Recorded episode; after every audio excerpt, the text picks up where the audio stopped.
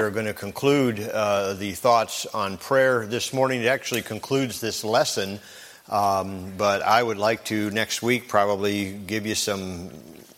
Uh, I don't know what you'd call them, some, some backup notes, some notes to maybe plug into this section uh, where we really deal with some with fasting specifically. And so that's my plan anyway, but this morning we should be able to conclude or finish up. Now, last week uh, we went through and talked about prayer. Um, I have, you know, of course, we read the poem dealing with prayer, uh, focusing on the morning, developing that special time of Bible reading, uh, starting your day off with God, read a chapter every day. We talked about Bible reading, you know, just read what you can. It's better to read a little bit every day than to read 62 chapters uh, one day a month. You know, it's better. The consistency is far better. Just reading a few verses, reading one chapter a day, something every single day will do a lot more for your spiritual life than, man, I haven't read the Bible in a month. And you sit down and read 47 chapters and I mean, okay, that's great, but then you don't read it again for a month because who has three hours to read the Bible every day? You know, so if, if it's better to be consistent, even if it's just a little bit. So bite off what you can chew. Pray, just spend a little bit of time. Don't say, I'm going to spend an hour with God every day. You, got to grow to that or build to that and, and uh, achieve that over time. Start with a commitment that's very small. You obviously can always take a little bit more time, but in your heart and mind, say, here's what I want to do. I'm going to commit to this. And if I achieve that, I've achieved my goal.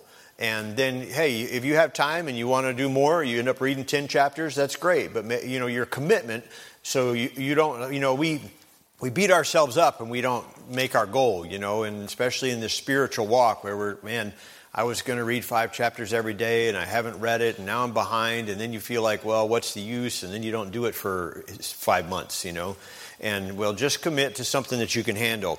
Develop your prayer list. We talked about that. Where can you pray? You can pray anywhere, anytime, any place.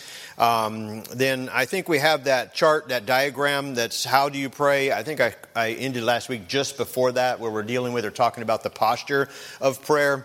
Uh, really, the posture of prayer is something that's in our heart. Um, there's examples here. You can pray kneeling, you can pray sitting, you can pray standing, you can pray looking up, you can pray prostrate, you can pray lying down. I mean, you can pray anywhere. You can pray in any position physically. You don't have to be on your knees. Uh, you know, I don't remember who it was, but I think it was somebody uh, that was, you know, Jewish. They said, you know, you Christians, uh, the reason you don't get anything from God is you guys pray like this, man. God couldn't get anything in there, uh, you know, at all. We, we've learned how to pray. We pray like this, you know, like bring it, pour it down. And he was just making fun. Uh, of course, uh, it, it's not so the physical. Attributes of your prayer. Obviously, we don't pray to be seen of men. You know, I don't think we want to come up here during uh, invitation time and get down on the floor. God, please help me. You know, we don't want to. It's not. We don't need to do that. You could do that in your closet. You can do that at home. Uh, but the posture of prayer really is a matter of our own heart, and that we are coming humbly, kneeling down before God. And so you can be walking down the street, you can be driving in your car, you can be praying at any time, and having that posture of prayer in your heart, even though physically you're not on your knees, or physically you're standing, or physically you're laying, you know, just before you close your eyes to go to sleep at night, or maybe you've closed your eyes already, and your heart and mind just entering a spirit of prayer and, and talking to the Lord for a few minutes as you, as you fade off can be very beneficial to the believer. So we have the model prayer, which is the example. It is, of course, that uh, answer that God gave the disciples when, he, when the disciples came and said, Teach us to pray. And so this is what God said on how to pray. Here's, here's how to pray. How to pray. And some people have taken the model prayer and said, oh, this is what we're supposed to pray. And they just quote that as it is a prayer. But really, the idea behind that is to take the principles that are taught and apply those to our prayer life in the model prayer. And so I preached a message. I'm not going to re-preach it uh, this morning here, but some years ago I preached a message on prayer. It's called the pattern of prayer, as God gave the disciples a pattern. So it's on sermon audio. You can go to our church website and listen to it. But let me just run through the points real quick. We're not going to reteach them all, but the idea behind the, the, the, model prayer that we have, that most believers have been saved for any length of time are familiar with that prayer. And uh, so the ideas behind it is what we're implementing. So, first of all, that we want to remember his royalty. Verse number nine says, uh, Our Father which art in heaven, hallowed be thy name. So, remembering who it is we're talking to, and he mentions here the idea of worship. Prayer should begin with worship. Hallowed be thy name. Remembering his royalty, worshiping God, praising God for who he is and the person that he is. And then we remember his return, thy kingdom come. The idea of remembering who God is and then remember he's coming again. And our eyes as believers and Christians are to be on the second coming. We're supposed to be looking for that glorious day when the eastern sky is going to part and our Lord and Savior is going to take us out of this place. And so he tells us there to, to verse number 10, Thy kingdom come, remember his return. Then remember his rule, his rule in our lives. The idea is, Thy will be done in earth as it is in heaven. God is in control. We want to have God's will done. So remembering His rule in our lives and acknowledging that in our prayer and saying, Lord, here's what I might desire, but I understand that you're in control and I'm praying as Christ did, not my will, but thine be done, O Lord. And so remembering His rule and then reviewing your request. That's the one that we don't have a problem with. Give us this day our daily bread.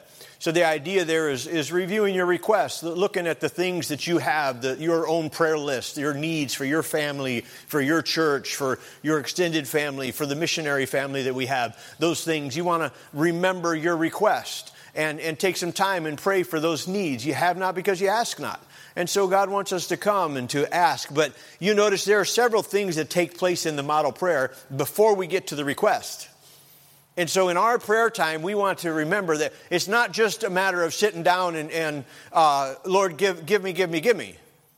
It's a time of communion with God and fellowship with God where we acknowledge who He is and what He means to us and we spend some time in worship and just praising Him. One thing you could do is, is get a list of the names of God, uh, the attributes of God. You could look at those and, and consider those attributes of God. And Lord, I thank you that you are uh, immutable, that you are unchanging, that you're the same yesterday, today, and forever. And, and just thinking about those things and what they mean to you, and then pray and, and talking to the Lord, Lord, thank you for being an unchanging God. Thank you for being a compassionate, caring, loving God that I know hears and answers prayer. And this is praising God for who He is. And so you want to do those things before you get to the request.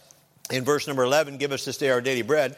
Then you want to. Um, reconcile your receipt is what I have for my point here. But uh, he says, and forgive us our debts and forgive us our debtors. We need to uh, talk, be sure we keep our sin confessed to God. Reconcile your receipt. Get the balance taken care of. Get any sin that's on, on the tab under the blood of Jesus Christ. I'm, we're privileged to be able to bring that to Him, and He is faithful just to forgive us of our sin and cleanse us from all unrighteousness. We can come to Him at any time.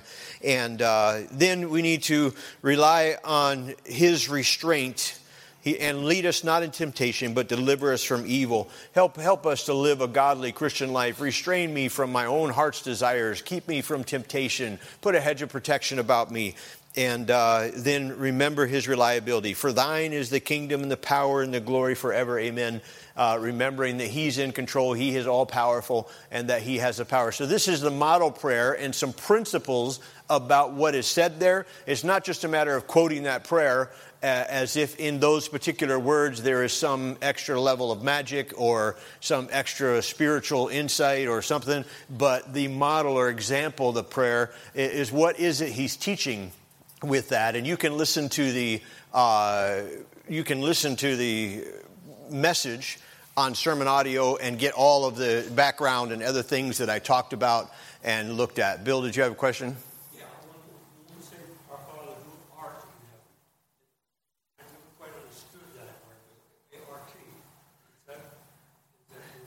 It's just a word we're less familiar with today, but it's just an acknowledgement of where he is today. You know, Jesus Christ, when he uh, ascended up into heaven, he's at the right hand of the Father. We, we're acknowledging that he's alive and that he is sitting next to the Father and he is there in heaven and going to come again someday. So it's just that.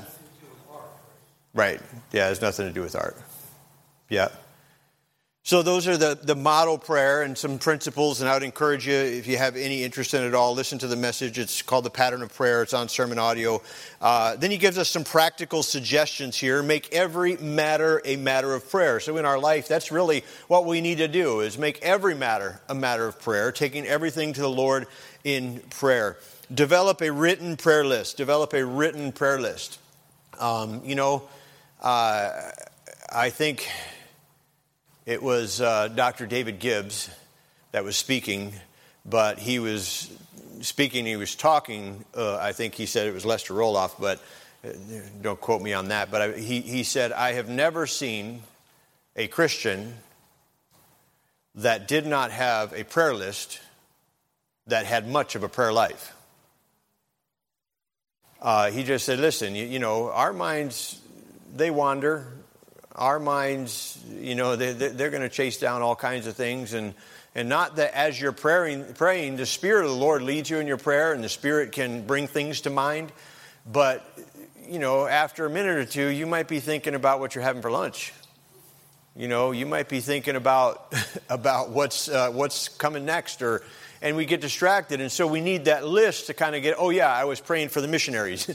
and, and you kind of go through that. And then as you're praying, the Lord might bring something to mind specific for that missionary that, was, that you heard or that you know or that you struggle. And you may feel impressed very strongly to pray for their safety. It wasn't on your list, but the Lord impresses upon your heart. And we don't know what they might be going through at that very moment that God impressed on you to be praying. But you need a prayer list and, and have a list to, to guide and work through your prayer time there. Develop a written prayer list, designate a daily time of uh, time or times of prayer.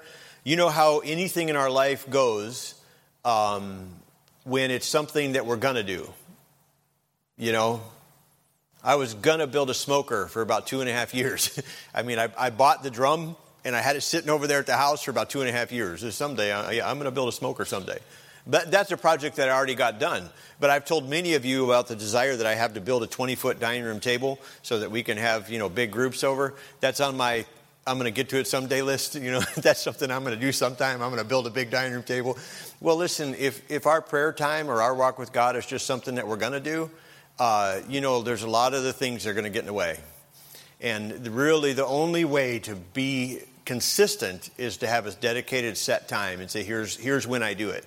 And even with that, sometimes things are going to get in the way. But you'll be a lot more consistent and, and you'll be able to say, okay, uh, you know, for our family devotions now for over 20 years, we've had family devotions and we shoot for 10 o'clock at night. That's, I mean, even when the kids were babies, it was 10 o'clock at night because there was always other stuff going on and, and we could try and make 10 o'clock work. Uh, you know, last night we finished up and it was after 11 uh, when, you know, we prayed and then everybody hugs everybody and we all go to bed. Uh, but, you know, that's what we shoot for. But still, sometimes things get in the way and it gets pushed back further 10, 11, 12, 1. Uh, now, we still do it every night, but at least 10 was our goal. Like everybody in the house knows, you know, hey, it's getting on 10 o'clock. We're probably going to be reading and praying soon. And uh, that's our plan. So having a set time gets it, makes it a lot easier. Uh, husbands and wives should pray together. Let me encourage you. Uh, you know the old saying, uh, families that pray together stay together. Uh, it just does something for your wife to hear you praying, to hear you asking God to help you be the kind of husband you're supposed to be uh, to have your husband hear you praying, Lord, uh, help me to be the kind of wife that I need to be, the kind of wife that my husband needs, and, and help me to be stronger in this area or more consistent in that area. Uh, you know, just praying together and being honest with before God, it goes a long ways to help you. And that's very intimate. It is very intimate that, that, you know, you think, oh, well, I can talk to God about that, but I don't want my husband to hear that, or you know, that, that here's what I'm saying that in your husband and wife relationship, this will go a long ways to strengthen your relationship. If uh, you can get by the, the, the pride and the apprehension of, well, I'm not sure I want him to hear me praying these things, or I want her to hear me praying these things, and just being honest before God, it will help you a lot. Pray together. Obviously, parents should pray with their children uh, and praying and asking God to help you be the right kind of parent, praying and asking God to work in their lives and to bring them along. Uh, let me encourage you: don't use prayer time as as a time to you know scold your children or prayer time is a time to, Lord, you know, he's a disobedient little brat. I pray, God, you'd get a hold of his heart and change him. Lord, you need to do something in this child's life today. That's not what. if you need to have a conversation with your child, do that. Don't use prayer time to try and teach a Bible lesson, you know. Uh, Lord, you can just, you know, say, Lord, I pray you'd help him. And, you know, he's struggling in some areas of, with his character or, uh, Lord, in this particular area, and he wants to do better. Lord, would you help him to do better? We know that you can do it, Lord. And, and praying for him or with him about things is, is different than using prayer time to try and uh, get on to him you want you don't want your children to to dread prayer time, you know, because uh, every night it's it's a scolding, you know. Uh, so parents should, parents should teach their children uh, to pray on their own, how to pray, build a prayer list, pray for mom and dad, and you know, and you'll have to guide your your children a little bit because you know, kids when they're little, Lord, would you please be with my big toe? And be with the ants that are outside because it's cold today. And, you know, I mean, they just think of who knows what crazy stuff and it's just coming to their heads. And listen, the, the Lord loves to hear their innocent uh, request and their prayer. And, uh, but you just want to start guiding them as they're growing, to guide them, to teach them uh, about prayer and how to pray. That would be good. Uh, you must, uh, must prayer, the questions asked, must prayer be audible? Uh, obviously, the answer is no. Jesus Christ prayed in the garden there in uh, Matthew 26, and we know that, you know, the, the Lord is able to hear, the Bible says, the groanings of our heart, the things which cannot be uttered just the, the things that you're not even sure what to pray or how to pray, but you're just getting on your knees and, and just kind of spending time and saying, Lord, I'm not even sure what to ask for. I'm not sure how to pray about this solution. I don't know what it is would be your will or, or even what's going to be best, but, you know, just spending time in, in that spirit of prayer, God can do something. He hears your heart, and we know at those times it is this Holy Spirit that intercedes for us and uh, goes to the Lord on our behalf. And so the Lord hears those prayers. You don't have to be praying uh, audibly. Uh, why should you pray? There's several things mentioned here on why should you pray to save the souls of men. Praying that the souls of men might be saved. Would somebody want to look up Colossians 4 3 for me? Colossians 4 3. Andrew's got that one. Uh, could somebody look up Matthew 6 13? Matthew 6 13. Let's say if you're willing to look it up, you also are willing to read it, is what you're saying. Uh, Matthew 6.13. Anybody else want to? Uh, Miss Kim, all the way in the back, we'll get Matthew 6.13. Can somebody look up Ephesians 6.18? Uh, Miss Galina's got Ephesians 6.18. Okay, so starting back here, why should you pray to save the souls of men? Colossians four 4.3 says, With all praying also for us, that God would open unto us a door of utterance to speak the, the mystery of Christ, for which I am also in bounds. So he's there, the Apostle Paul saying, Lord, pray that God would give me utterance. Pray that God would, you know, open the door and allow me to be able to uh, share the truth of the gospel of the death, burial, and resurrection of Jesus Christ with the lost world around us. You know, sometimes it's hard to do. Sometimes you're not sure what to say, and, you know, people's responses are all different. And, and he's saying, well, this is something you can pray for. Pray for souls to be saved, for the souls of men, that they would come. Uh, you know, Matthew 9 38, pray ye therefore the Lord of the harvest, that he would send forth laborers into the harvest. Just praying that God would send people to the lost and dying world. So we pray to maintain your fellowship with God. 1 John 1 9, we've mentioned that verse several times. You know, if we confess our sins, he's faithful and just to forgive us of our sins and cleanse us from all unrighteousness. So you maintain your fellowship uh, you're praying to maintain fellowship with God because you want to be sure and make sure that there's nothing in there. Here, you pray for to save the souls of men, to maintain fellowship with God, to overcome uh, the devices of Satan. Matthew six thirteen. Who's reading that for us? Yeah, I've got the whole class flustered now, not just me, right?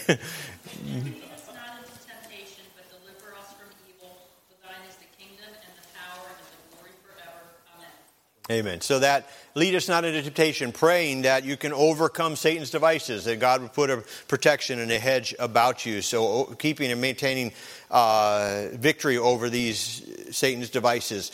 And then uh, to fight spiritual battles, Ephesians 6 18. Praying always with all prayer and supplication in the Spirit, and watching thereunto with all perseverance and supplication for all saints. So praying, asking God, always watching unto the persecution and supplication of all saints. So fighting these spiritual battles, asking God to help you to have victory in these spiritual battles. We're talking about putting your life in order and overcoming the devil and the world and the flesh and these things. So prayer is a critical part of this that we are able to fight these spiritual battles. Pray, pray to gain wisdom, James 1 5. If any of you lack wisdom, let him ask of God. We know that. And so then we're talking here about the intensity of prayer. Uh, we know the intensity of prayer in the Garden of Gethsemane. Jesus prayed with great agony. Uh, James 5, 16 and 18 there says, The effectual, fervent prayer of a righteous man availeth much. The idea is intensity in prayer, fervency in prayer, not just a casual, lackadaisical, uh, you know, kind of a careless uh, push towards prayer, but, but something fervent, something that's important, something that this is really a need that I have, a burden that I have. This is something that is vitally important to me. And, and that fervency, is there's a difference. Uh, you know, even when somebody comes to you and they, they say, you know, hey, if you're not doing anything Friday, you want to come over? There's a level there of, well, if you got anything else to do, why don't you do that? But if not, you can come over. You know, kind of that just casual, you know. But then there's another idea of, hey, I really need some help. Is there any way you can adjust your schedule? Is there any way you can make this work? But on Friday, I've got to get this done. I remember uh, just a few weeks ago, uh, Bill was moving. And uh, he said, you know, I, I, don't remember if it was a Monday or Tuesday or what day it was, but he says, uh, you know, Monday from 10 to noon, you know, I, have got to get this done. I've got a, a, couple days to get out of my apartment. I was like, well, uh, myself and another guy in the church said, we'll come over, we'll help. Uh, we got this little bit of time. We can come and we'll help you get this done. But there was an urgency there. There's a little window. He had to get all this stuff moved. And, and that's what he's saying, a fervency when we come to God, uh, you know, to, to pray fervently. Uh, and he prayed earnestly that it might not rain, and it rained not on the earth for the space of three years and six months. So just a fervent earnesty in our prayer. Prayer that has energy results in miraculous answers. You must come boldly to the throne of grace. Prayer that has energy results in miraculous answers. We come boldly to the throne of grace. Now, we can come boldly to the throne of grace, but there are some things that, that can hinder our prayer. I, I know that if you're like me, there's been times that I may have come boldly, I may have come fervently, I may have come and prayed, and, and I'm meeting those expectations, but I prayed and I still felt like my prayers weren't getting above the ceiling. You know what the truth of the matter is? Most of the time, at least for me, I know why they're not getting there. I know why, because I've been saved long enough and I've been praying long enough that I, I know when there's a problem. And, you know, so just there's some hindrances to our prayers, some things that keep our prayers from being effective. And uh, first of all, an improper relationship between a husband and wife. 1 Peter 3 7. You say, oh, improper, that's going to affect our prayer? Yes. Likewise, ye husbands, dwell with them according to knowledge, give honor unto the wife and unto, as unto the weaker vessel, and as being heirs together of the grace of life, that your prayers be not hindered that your prayers be not hindered. He says, hey, your relationship with other people is important. You need to maintain and keep that right relationship specifically with your husband and wife. Otherwise, your prayers are going to be hindered. You know what Jesus said about the, uh, the guy praying at the altar. And he says, hey, you're down here praying at the altar, but if you've got aught in your heart against a brother, if you've got a, a situation that has to be dealt with, what you need to do first is you need to get up and go resolve that. You need to settle that and then come back and pray. And sometimes uh, we may be fervently praying to God, but we know there's something in our heart with another brother. We know there's a situation, and so our prayers are, are hindered, and we've got to keep a right relationship with our husband and wife specifically, but also with others. Unpaid debts or unreconciled differences. And uh, that, of course, would be others, but taking care of those debts that you have. Um, he says there, this is the passage, Matthew 5 23 and 24 therefore if thou bring thy gift to the altar and there remember that thy brother hath aught against thee leave there thy gift before the altar and go the way first being reconciled to thy brother then come again to offer thy gift. So coming and praying when the debts are paid when the differences are settled and that's taken care of. When unforgiveness is in our heart matthew 6 14 and 15 for if ye forgive men their trespasses, your heavenly Father will forgive you. But if ye forgive not men their trespasses, neither will your Father forgive your trespasses. And so we have unforgiveness, unforgiveness in uh, our heart, and we've got to be very careful about that, making sure that there's nothing resting there. You know, after all that God has done for us, and all the times He's forgiven us over and over and over again, and He still forgives us again, and He will again tomorrow. And He very clearly tells us that we are to forgive others, you know, basically uh, ad infinitum. The idea is just continually. And uh, too many Christians are holding unforgiveness in their heart. And that's a hindrance to our prayer. Covetousness, Malachi 3, 7 through 9, and James 4, 3. James 4, 3 says, Ye ask and receive not, because ye ask amiss, that you may consume it upon your own lust okay, the idea of covetousness, just, a, just desiring or wanting more and more and more. And uh, that prayer request may be something we're seeking for that we shouldn't have. Uh, that's not for us or not what God has or wants for us. So we got to be careful about covetousness. Rebellion or disobedience. Uh, the example here of Saul, um, when God's hand was removed from Saul, uh, because of his rebellion and his disobedience. God says, Hey, I've rejected thee as king. You're no longer going to be king because of rebellion and disobedience. Uh, he says to obey is better than sacrifice. And uh, then to disregard for the word of God. Proverbs 28, verse number 9. Proverbs 28, 9. He that turneth away his ear from hearing the law, even his prayer shall be an abomination. So we, we can come to God and, and have a, a desire to pray and see our prayers met. But if we've turned our ear away from the law of God, turned our ear away saying, you know what, I know that God said that, but that I just don't agree with that, or I just don't like that, or I'm just not going to do that, I'm going to disregard that. Well, he says, hey, even your prayer is going to be an abomination. Coming to Him in prayer and trying to maintain a relationship with Him when, he, when you're disregarding His law and His word, that doesn't work. You've got to, if you want to maintain a, uh, a, powerful prayer life, you've got to maintain uh, a right relationship with the Heavenly Father. So, following the Word of God. Unconfessed and unrepentant sin, Psalm 66, verse number 18. Thou hast ascended on high, thou hast led captivity captive, thou hast received gifts for men Yea, for the rebellious also, that the Lord God mighty dwell among them. We've got to confess and forsake that sin. Uh, unconfessed or unrepentant sin stands in the way. Um, the reference, maybe somebody knows it, but your iniquities have separated you between you and your God. Anybody know the reference for that? Somebody could write down. Well, you can look it up. Just look up the word iniquity. But that, that iniquity, sin between us and God, separates us from our, our Father. Uh, and so, unconfessed or unrepentant sin, we want to be cautious that that is taken care of in order to have a powerful prayer life. So, those are some of the hindrances that we've got to watch against. Then we know we're to be persistent in prayer. Uh, Acts 6, verse number 4 says, But we will give ourselves continually to prayer and to the ministry of the word. The continually in prayer there. There's a couple of illustrations that God gives us about persistence in prayer, just continually coming. Uh, the persistent friend and the persistent widow, those parables uh, where they just continued to ask, continued to ask, continued to ask. And that's what we're to be doing in our prayer, just continuing to come.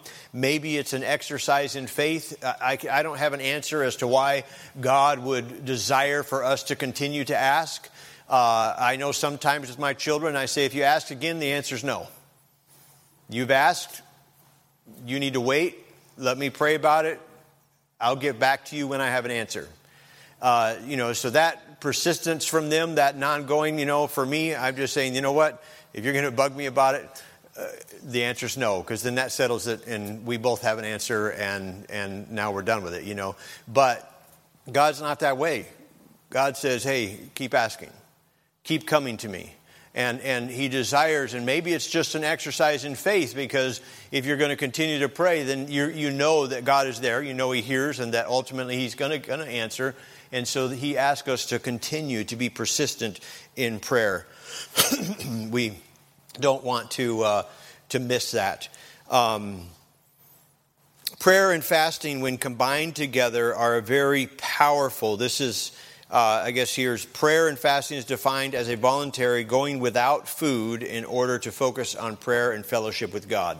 Uh, so you put these two together, and it really uh, is a means and a way of getting a hold of God and, and God working on us. Um, these two activities combined uh, really make a difference in the believer's lives. And we're going to talk next week about fasting specifically. Uh, but there are here some situations of life that require extreme measures. When you face a particularly difficult situation, fasting along with prayer may be required to get the victory or to see God come through. Uh, Matthew 17, 21, howbeit this kind goeth not out, but by prayer and fasting. Sometimes prayer alone is not enough. It, it's a matter of that fervency, a matter of that urgency. Is it important enough to fast?